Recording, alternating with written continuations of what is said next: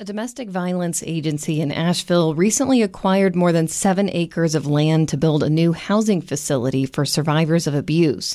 It comes as the need for domestic violence services continues to grow in Buncombe County. Social distancing measures put in place last year limited the amount of survivors fleeing abusive partners that could stay in Helpmate's emergency shelter. A local hotel stepped in and offered to provide rooms. It was a godsend, says Helpmate Executive Director April Burgess Johnson, but not a sustainable solution for the long term. The need is consistently high. It's risen in Buncombe County almost every year for the past decade, and the pandemic was especially hard on domestic violence victims. One of the services Helpmate provides, assisting survivors with creating an escape plan, saw a 73% increase in demand in the last three years. But amidst the chaos of the pandemic and challenges with federal funding, Helpmate is planning to expand its own emergency shelter.